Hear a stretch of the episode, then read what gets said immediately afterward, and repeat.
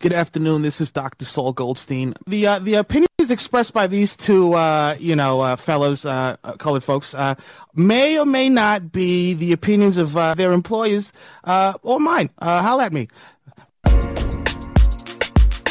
Top top, they want top top. They love top top. They want top top. They love top top. If I speak, I am in, in big trouble. In big trouble, and I don't want to be in big trouble. The World Cup and Qatar, man. Uh, been a lot of conversation coming into this World Cup, during this World Cup, and now we are nearing the end. Final has been set. It will be France, defending champions, versus Argentina. Messi will try to get the elusive World Cup trophy before he exits international competition forever. Oh man, age catches up with everybody, but here we are. But that's not what we're here to talk about. We are here to talk about sports washing because, you know, with all the controversy surrounding Qatar receiving the World Cup in the first place, we need to know is the sports washing working? Ken, what are your thoughts? Um, I'd say yeah, bro. I knew you was gonna say yeah. You know how I, I knew you was gonna say yeah? How? Because I was gonna say hell yeah. yeah, bro. Like, uh, not for nothing. Uh, I had some friends go, uh, for the group stages, and when they came back, like, they didn't have nothing but good things to say, bro. Like, they, uh, cause I mean, it's all in Doha, mm-hmm.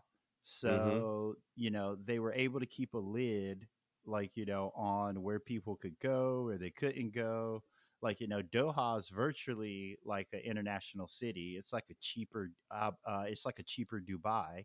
Mm-hmm. So like everybody that came back said nothing but good things, man. They were like the streets were clean, like you know there was no homeless problems, like you know like outside of the whole like beer thing not being widely available on the streets, which people said they liked, right? like it was uh like I think that shit's working, bro. Like look at the mm-hmm. storylines that are coming out. Like nobody like we've gotten a few like articles here and there about protests and stuff happening. But I mean, at the end of this World Cup, we're either going to have France being back to back champions or Messi winning his first World Cup. And that's mm-hmm. what this World Cup's going to be remembered for, right? Right. Like one of those, right? So, I mean, at the end of the day, man, I think the sports washing's working, bro. It is working. That is for sure. Um, I knew it would. It always does. Like it's the World Cup. Like yeah, you know my mantra is always everything is everything, and people got all these thoughts about whatever until it's time to actually like exclude yourself from something. Yeah. And the World Cup, there are way too many people with too many different thoughts. So you're gonna have eyes. I mean, look at the stadiums that I mean, the Argentinian fans for that um semifinal game against Croatia. It's like, bro, how do y'all afford to get over there in the first place? Because you, like you said, everything's in Doha. So yeah. it's not like, oh, you was able to get a sweetheart Airbnb deal in a town nearby or some shit like that. Like yeah. you're paying the exorbitant hotel prices to stay there for however many nights. You're playing the increased flight costs, it's a surge pricing, we'll call it, because you're flying specifically for the World Cup, and they know that. It's like, bro, niggas is rich. what the hell? So, you know, with all of that going on, I'm just like, yeah, bro, like Qatar definitely had to deal with some um additional scrutiny because of the World Cup, but they knew what they were paying for. They knew what they were getting into when they did it, and they knew they needed to do it anyway because on the other side is this. And that's the part that's just so disheartening to me. Like I told you from the beginning, I was gonna watch it, but like outside of that, I'm I don't know what else to tell you because people gonna go, people gonna enjoy it. So I'm just I'm gonna watch it on TV because we talk about soccer and that is the biggest soccer tournament in the world. So yeah, just like you said, people coming back having nothing but good things to say. I know someone that went. Uh, he did not delete my phone number, so.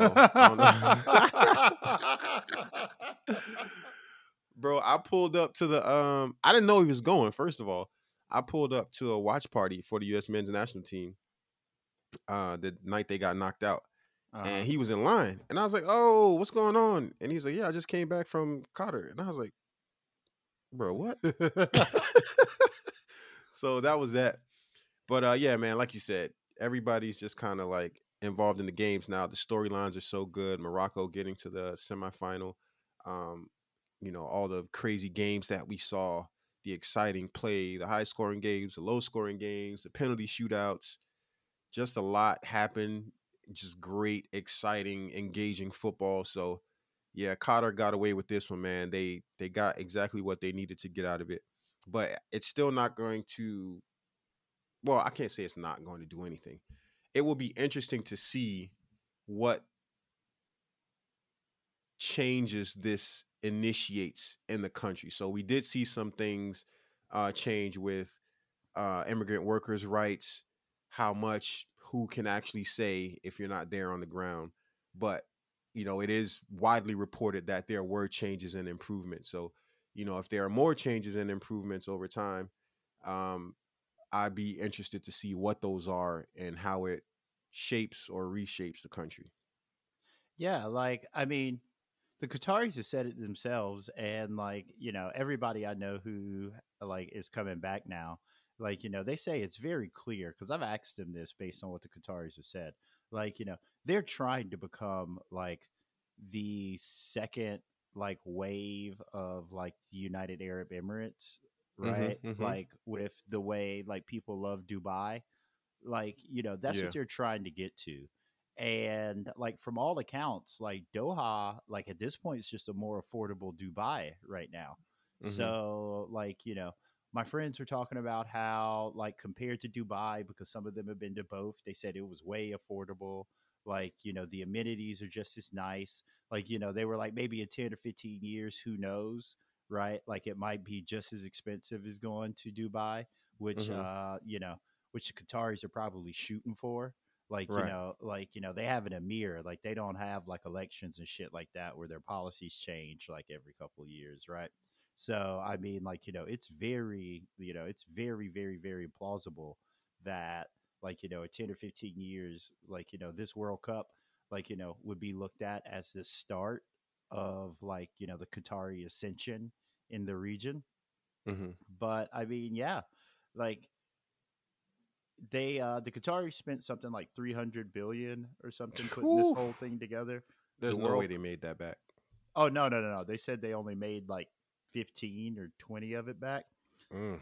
But I mean, like, you know, what's the price on that if in 10 or so years like the whole like viewpoint or the whole like thought like window around your country has changed, right? Yeah. because I mean they'll make that back eventually, right? I mean, not for nothing, they sell oil, bro. So mhm, like mhm, y- mhm. you know, like they probably had it to spend, right? yeah, hundred percent. like they had it to put that investment down. So like yeah, I mean, sports washing works. Like you can look at um you could look at any level that like sports washing occurs at, like in any country. You can see what the US military did here, like Mhm. after 9-11 and like how like, you know, the big old patriotism kick like, you know, got going here and how it just totally reshaped how people felt about like you know being quote unquote team america like you know so we all knew it was going to work. It was just like how messy was it going to be like in the beginning? And from all accounts like on the ground there was no mess at all. Yeah.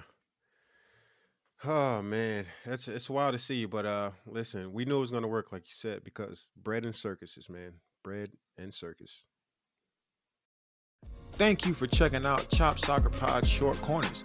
For more, check us out on Twitter at Chop Soccer Pod and Instagram at Chop Soccer Pod. You know the vibes.